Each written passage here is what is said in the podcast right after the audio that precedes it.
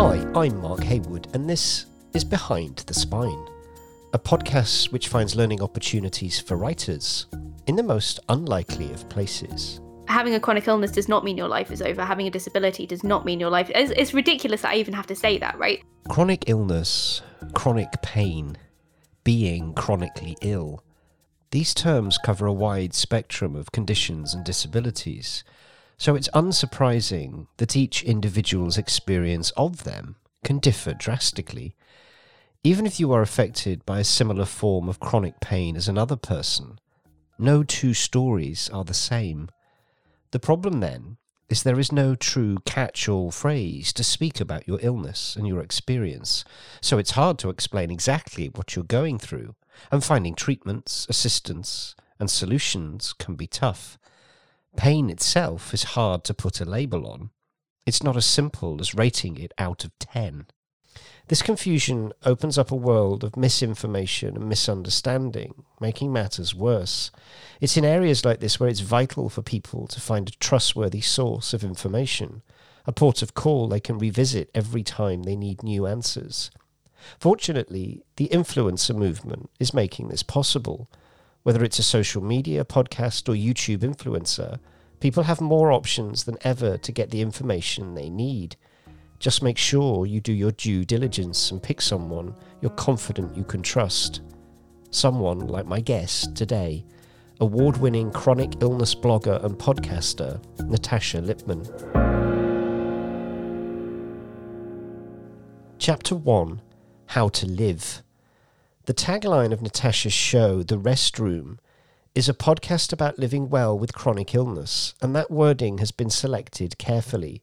It's not about dealing, coping, or living with chronic illness. It's about living well. When we speak about disability, we can too often focus on what that person is missing or the things they cannot experience. But that simply doesn't mirror the day to day experiences of disabled people who often live fulfilled and happy lives.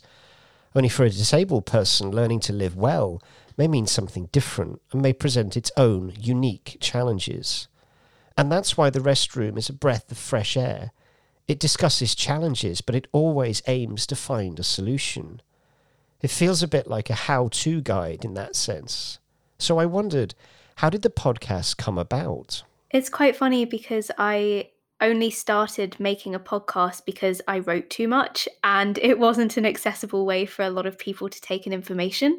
So initially, it just started as a way of me getting my kind of writing out to a wider audience. But now it's that plus because I've been able to get help. So I've always been very passionate about thinking about the ways in which we can live well with chronic illness and what does that mean.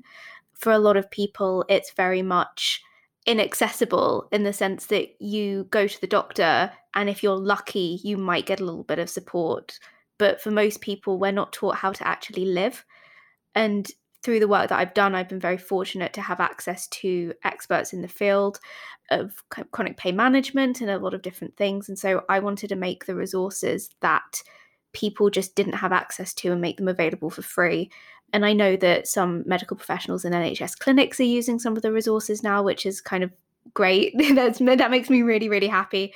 And I've had some really great feedback from people about how these are some concepts that they're hearing for the first time and how it's helping give them the opportunity to think about different ways of managing really, really difficult health conditions. And on the other side, I'm also interested in chronic illness in society. And so, loads of different topics around that um, to do with accessibility.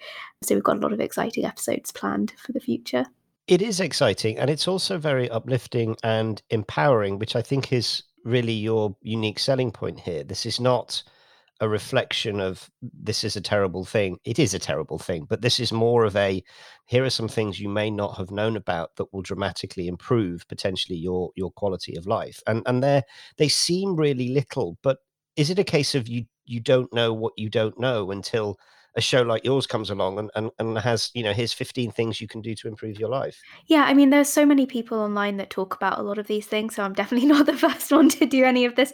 And as you said, it it can be so hard living with these conditions, but at the same time, they are made so much worse by the lack of appropriate care and the lack of understanding in general about how a to live with them as individuals, how to deal with them with your doctors, and how kind of the rest of society needs to understand these conditions, and they all kind of come together to make things a lot worse for people than they need to be. So, um, the main doctor for years for one of my conditions. I don't remember the exact quote, but he said that EDS ends up being so much more disabling than it needs to be because people don't have the appropriate care. I ended up needing to use a wheelchair, which was a huge brilliant thing that really really helped me but my body declined to that point because i hadn't been given appropriate care it didn't need to get to that point and so i think there's so many nuances of this where a wheelchair can open the world up to me again, but I didn't need to get to the point where I needed one. And I think there is just so much of that information that is just not available to people. And I want to play a role in helping them be able to get that. It's interesting to reflect on what you said about EDS because my own research and listeners will will be aware that I produce an audio drama that's all about women who don't have children. One of the actors that I'm working with has EDS.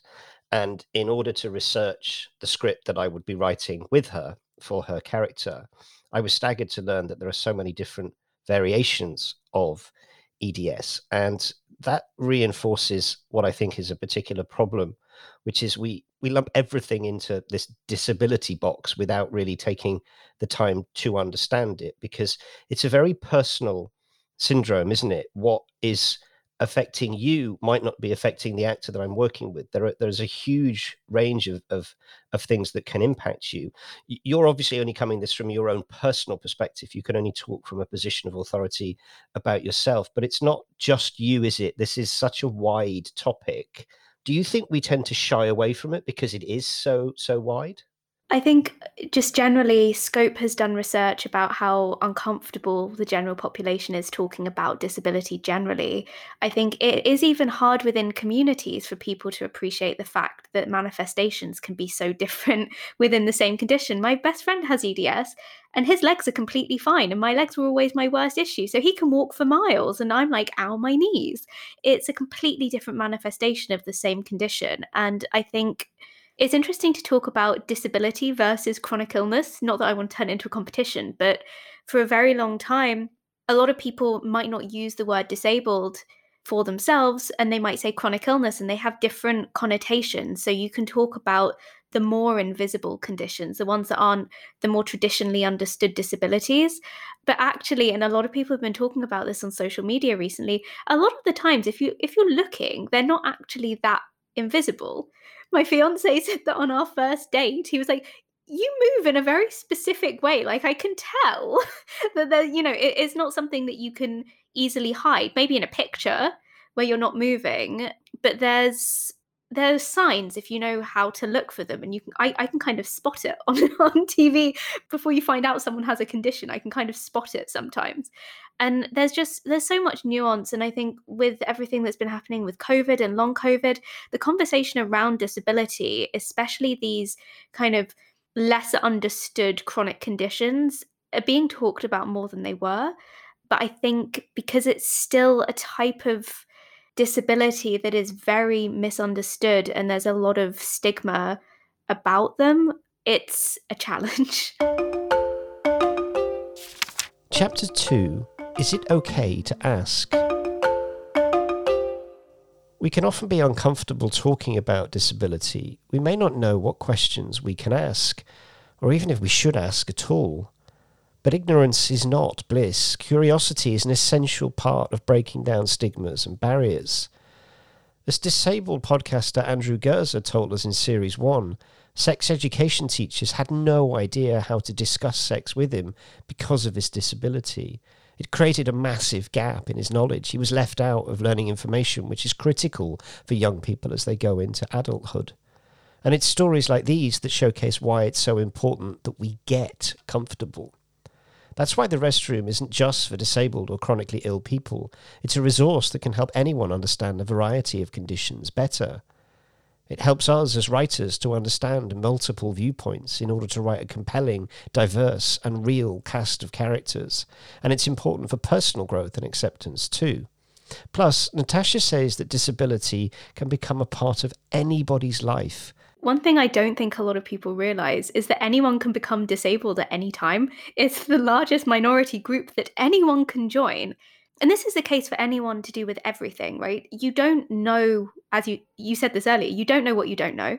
You don't understand things until you have personal experience of it. It's it's a very normal and human thing. For example, I had used crutches a lot, and then when I used a wheelchair, it was the first time I really thought about drop curbs when I got a power chair. Because when I used a manual chair and I was being pushed, I could kind of be tipped a bit over the drop curbs.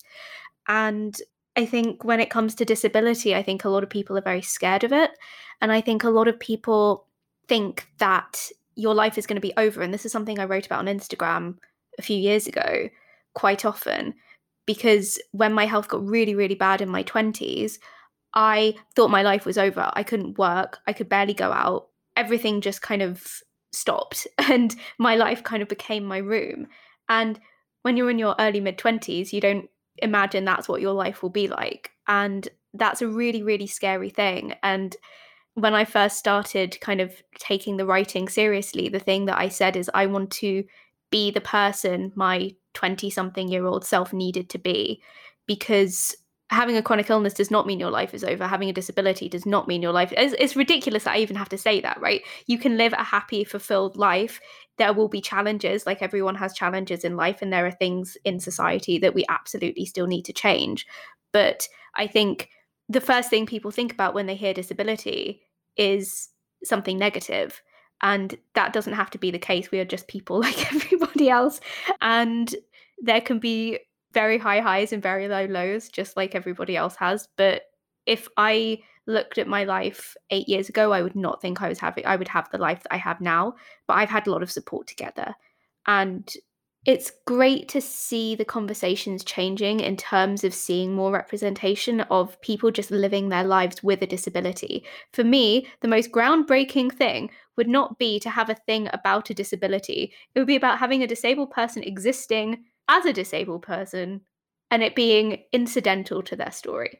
Yes. And able bodied, we'll come on to that term as to whether that's appropriate versus the term non disabled in a moment. But you don't see an able-bodied character walk on stage and, and people comment on the fact that they're able-bodied so wh- why would we comment on the fact that somebody is potentially in a wheelchair or has a prosthetic or whatever it whatever it might be why is that the default do you think it's interesting because when people say i don't see your wheelchair that's kind of nonsense because of course you do and there's nothing do. wrong with the wheelchair in the first place it's there it's part of me it's part of my life it's it plays a major role in how I live my life. It kind of informs most decisions I have to make.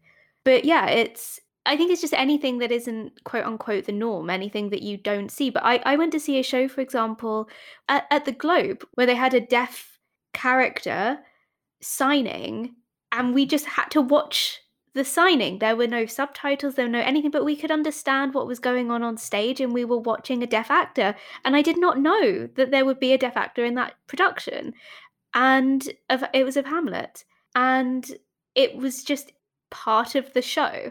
And of course, there will be shows about disability. That's fine, where those things will come up and disability comes up in life. That again is part of it. But I think it's just the same with anything that isn't very well understood. You see this across all different types of diversity. It's the same thing you see adverts on TV, even the ones about like women empowerment, and it's like a body lotion commercial or something. Um, it's still like we are empowered, body positive. It's just you know, it's just have somebody that doesn't look the same be in the thing. That's all. You don't need to make a statement about it. I think it's starting to happen more because there are so many amazing people doing amazing things but it's it's slow going. could I ask you about portrayals of characters that suffer or live with chronic pain or have disabilities on screen or you know in the theater or, or whatever? Do you have you seen things that you think are very very helpful in terms of our understanding of, of living this way? When it comes to TV, I don't think I personally have seen or film. I don't think I've personally seen anything really that I feel is like this is a chronic illness. It must exist. I just haven't seen those things. I actually um we were watching the latest episode of the morning show on Apple TV and the main character played by Jennifer Aniston gets COVID and there were elements of her being ill with COVID that I was like I can't talk about what it's like having COVID because I haven't had COVID, but there was a point where she was on the phone to Reese Witherspoon and she yelled at her. And then she said, I just used up all my energy yelling at you. And now I need to go and rest. And I was like, that is literally me. And I texted my friend and she was like, You literally say this to me. And I was like, I do. And so it was that when when um when people get tired on TV, I tend to yell me at it. But I can't think of anything TV wise very much. When it comes to books, there's a a romance by Talia Hibbert, whose protagonist is uh, chronically ill. And I think that was the first time that I'd read that in a book. It's very interesting because I, I don't, outside of kind of doing it for work purposes, I don't seek that type of content out necessarily because I don't necessarily feel like I need to watch myself the representation is important, but I know what my experience is like. I don't need to necessarily watch it on screen. I'm much more interested in seeing representations of other things. So I'm Jewish, for example, and I read a lot about Jewish stuff, but I don't read about Jewish things that mirror my experiences. I want to learn about Jewish experiences that I haven't had, and I want to kind of see it from that perspective. So yeah, I, I haven't really seen too much but I know there are people working on things, which is exciting. I know you've had some exciting um, backing in terms of um, sponsorship of the of the restroom by the Old Vic, and I I, I raise this because um, this episode will air in 2022. We're recording this just before Christmas, and on Friday I'm going to the Old Vic to see their um, it's now, you know, they bring it back every year now. Their latest incarnation of A Christmas Carol, this time starring Stephen Mangan as Scrooge. And I, I, wanted just to touch on the character of Tiny Tim um, in, in, that, because that, if I, I, I racked my brains long and hard about the first time I can recall seeing or realizing what I was reading or watching was a character that was suffering was Tiny Tim, because it's one of the first stories that you either get read or you read um, as a kid. You certainly read it at school, and you know, God knows, Christmas Carol is on often enough for you to, to to watch it. There's even a Muppets movie version of it. It's on all of the time. Now, for a long time, I thought that that was actually quite helpful that children were being exposed to this particular character. But then I wondered whether actually, God forbid, I would ever suggest that Dickens had lapsed into stereotype, but there is a sense for me that the character of Tiny Tim and, and Dickens has fallen into the trap that we try and educate people not to in this regard, which is you could argue that Tiny Tim's illness and therefore later redemption only serves Scrooge's narrative arc, which is when Scrooge does meet the Christmas of yet to come and realizes what happens if he doesn't redeem himself, then he changes his ways. And there's a there's a nice I don't know whether you've watched it or seen it recently, but there's that lovely beat of Tiny Tim's, you know, God bless us every one.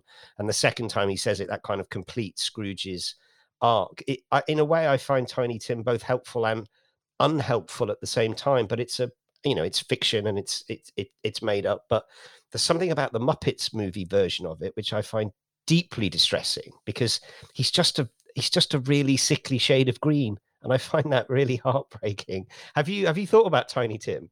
The the thing is though, first of all, it's a Victorian novel, right? So we can't really expect you know the way we would try and present things now and we can't even Absolutely. get these things right now a lot of the time so um, there are interest, interesting questions to be had about the value of representation in and of itself because if the representation is perpetuating stereotypes or perpetuating things that could be harmful to a community how helpful is that representation? So it's an interesting question. So um, there was a film that came out, I think it was Time Has Lost All Meaning, but I think it came out earlier this year. It was Sia's film Music, and there was an autistic character played by a non autistic actress. And there were a lot of things in that film that showed kind of restraint for example, of the character music. And a lot of things that people in the community were saying were very dangerous. And so that was a kind of case of representation for the sake of representation, good or bad. And it's very difficult with older stories. Like I read a lot of older books and then suddenly they've got like these random throwaway lines in there. I'm just like, of course they do.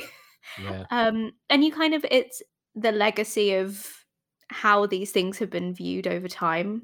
And hopefully, those stereotypes and those prejudices are changing, and we're gaining more understanding and giving people more um, more agency to tell their own stories from perspectives that we haven't seen before.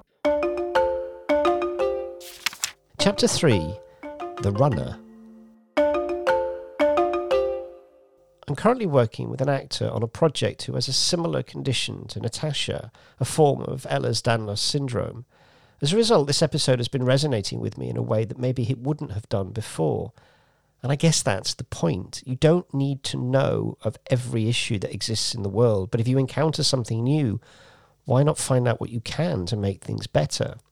In a recent episode of The Rest Room, Natasha speaks to screenwriter Charlotte Paradise, who's behind the short film Chronic, not only is it about chronic illness, but Charlotte also set out to make the on set experience as inclusive as possible.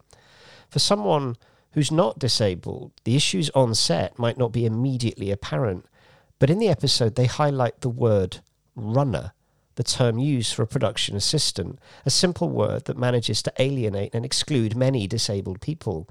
And as writers, we should know that words matter. And something else I took away from that episode is just how much filmmakers can do to help and how little effort it would take for them to do so. Perhaps it's something for you to consider. It's certainly given me pause for thought. Having been a runner,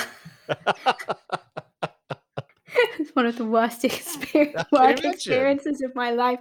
And I ended up becoming a production manager, and it was a nightmare. I got so ill. I got so, so ill. And the expectations and the pressure and the it is very challenging and it's not just within kind of film production environments it's within work in so many ways in general i often say like beyond the fact that it's a global pandemic the pandemic was one of the best things that happened to me because even though I was working remotely before, it was the first time everyone started using video conferencing. I wasn't on loudspeaker in a conference room where I couldn't really hear what was going on in a meeting.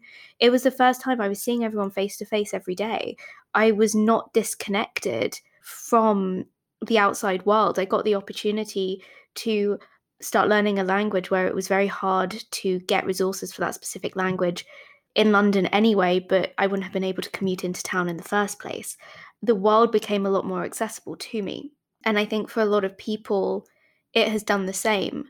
But I think beyond just talking about anything remotely, there are so many things that can be done to make life easier for people with different disabilities or even just different life situations people who have kids people who have elderly parents to look after people who you know life right? Like a lot of the things that we talk about when it comes to access, they're things that don't just benefit disabled people. Something disabled activists say a lot is accessibility. We might start talking about this for disabled people, but then you'll see a lot of people for example will watch captions on videos and they'll just have the sound off. And even they they're not deaf. They don't need the captions or hard of hearing. They don't need the captions but they they still use them. And so it's as Charlotte says in the episode, it's something that does need to come from the top as well as as um, everyday people. Because if these big companies say we're going to implement these things or we're going to make these changes, that will trickle down, and the impact that if we're talking about studios, the impact that the big studios can have is really substantial. But even just you listening to that and being able to think about how you could perhaps offer opportunities in a different way is a really big deal. And something that I think about a lot is I was at a meeting a very, very long time ago talking about accessibility in the workplace. And somebody said, we need to empower disabled people to be able to talk about their access needs. And I said, yes, but I have a big mouth and I have learned that it's much easier if I'm just like, this is, I literally will, will walk in somewhere at this point and be like, this is my deal. this is how I have to work because I know this is how I work. A lot of people do not feel confident enough to do that, or it's not something that they're able to do. And we can absolutely make the environment better so people feel comfortable to do it in the first place. For example, having on job ads that these are things that can be discussed and flexibility and different ways of working are possible. I think even just saying that is a really, really big thing. But also, a lot of people just do not feel like they can disclose the information that they need to about their disability because they've been penalized for it in the past. They need a job and especially if you're talking about careers in the arts it's it's competitive you have to work really really hard and fast and we're all replaceable you can be replaced at you know the push of a button in these industries and i think until people start modeling different ways of doing it and proving that it can be done which is one of the reasons i wanted to do that podcast with charlotte was because i think if you can kind of highlight ways in which these have worked before, it can make other people think about, oh, maybe these are things that I can implement in my own production, in my own workplace. And I think the other thing is just from the perspective of an employee, I didn't know what kind of support I needed.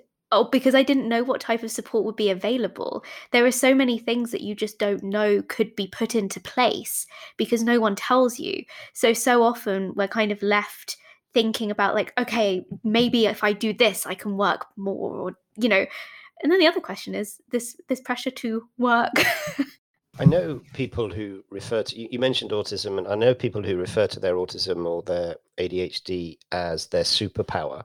I met a friend recently and she told me that she had had her adhd diagnosis come through and it was a deeply uplifting and joyous celebration because for her it explained so much and it made her realize why she was who she was and why she um, acted in a particular way.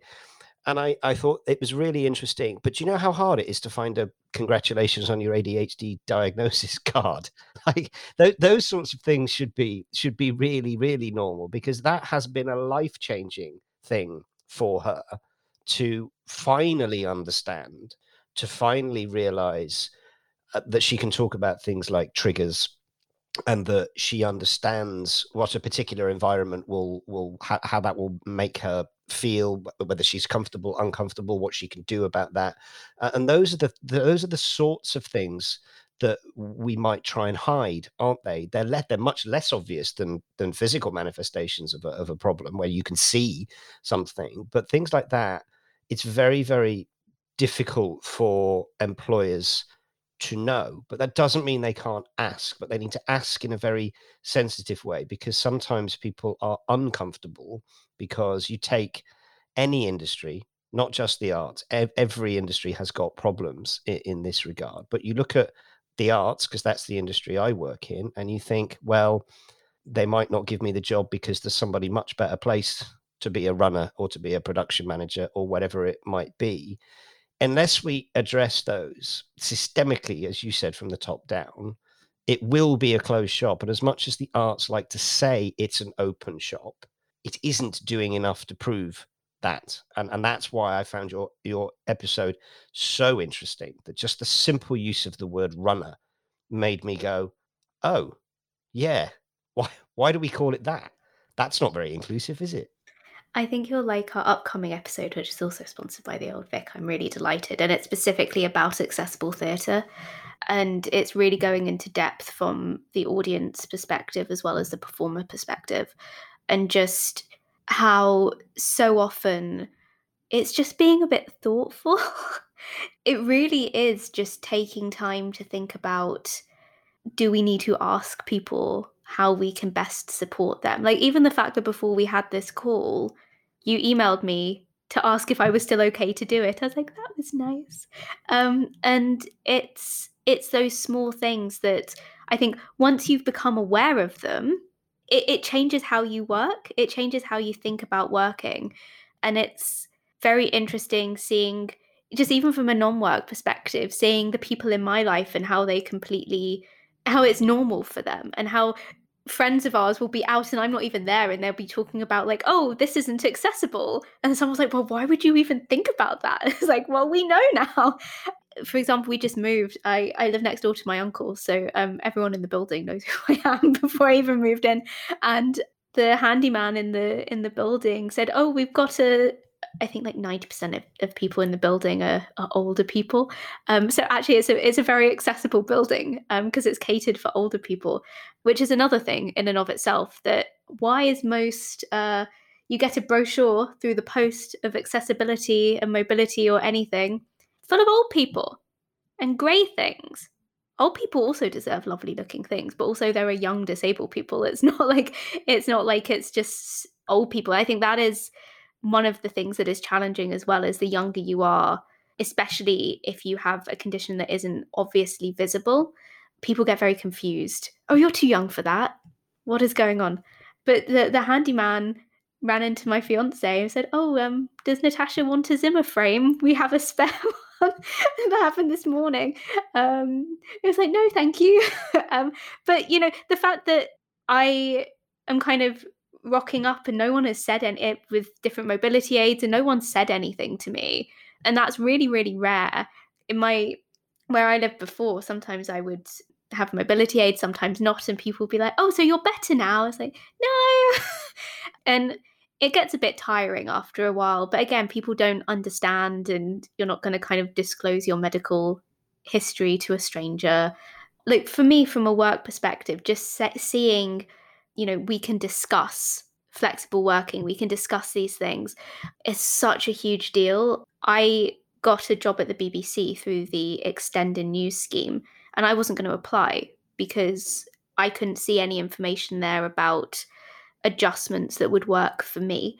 And in the past, I'd been offered a thing through a disability scheme, but they still wanted me in the office five days a week. This wasn't at the BBC, which was not going to happen. and I literally was like, I'm not going to apply. And they're like, come in and talk to us. And they said, if you get it, we will make it work for you and we will talk about it.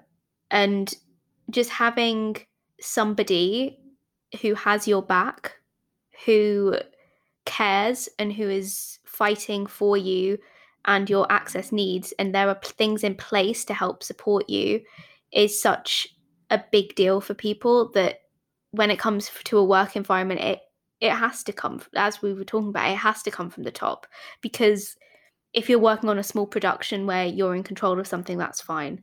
But for things to change systemically we need to show that it can work and there are different ways of working that do not involve running yourself ragged as a runner. And uh, eventually something has to give right? And at some point it's they have to say we have to spend a bit more money to make this something that more people can have access to and so if you're talking a big game about diversifying the industry and wanting to represent these voices you kind of have to put your money where your mouth is. Absolutely. One final question if i may natasha. You through the restroom podcast clearly have the backs of people who want to um, learn more about the amazing things that they could have at their disposal if only they knew about them. You mentioned, I, I'm really interested to listen to the episode on accessible theatre because you know we do tend to default to it being all about ramps but it, it's it's much much more than that as i understand. What else what other plans have you got for the podcast coming up next year? So one of the things that i'm currently researching and trying to find funding for is i want to do um, specific limited in-depth series so some of them more investigative um, and some of them doing deep dives into issues around health and pain and disability that are quite broad and deserve deep dive. So that's something that I really want to do for an audience of people with pain. We're doing um, how to manage flare ups. Um, we're looking at abuse and disability because disabled people are very often victims of domestic abuse, and there's often very interesting disability angles to that. So, yeah, we're trying to kind of find a balance between those more practical episodes that are advice led for managing a condition and then talking about disability and chronic illness in the wider society. Well, we wish you all the best for 2022 and beyond. Natasha Lipman, it's been an absolute pleasure. Thank you very much. Thank you so much for having me. Conclusion A massive thank you then to Natasha Lipman for today's episode. And to recap, what have we learnt? No two people experience illness or disability in the same way. It's impossible to generalise or judge. The best way to accurately represent disability in your writing is to speak to a lot of disabled people. As we've said many times, become an expert. If we're uncomfortable talking about a subject, then we as writers need to tell more stories about it. The more we write, the easier it is for people to have conversations which lead to understanding and growth. It is always okay to ask. Don't jump to a negative narrative when discussing disability. Negativity doesn't govern the lives of disabled people, and nor should it in your stories. Similar to what we discussed in our episode with Nikki May, Sometimes you can let disability serve as texture rather than foreground. And finally, if you find yourself in a position to model inclusivity in filmmaking or writing or whatever it may be, then seize that opportunity and do whatever you can to make everyone's experience that little bit better. Thanks for listening. I'm Mark Haywood. Let me know what lesson you've taken away from this week's episode by sending an email to info at behindthespine.co.uk. We're also on Twitter and Facebook as at Behind the Spine, and Instagram as at Behind the Spine Podcast. Goodbye for now, stay safe, and keep writing. This podcast is produced by OG Podcasts. Find out more at ogpodcasts.co.uk.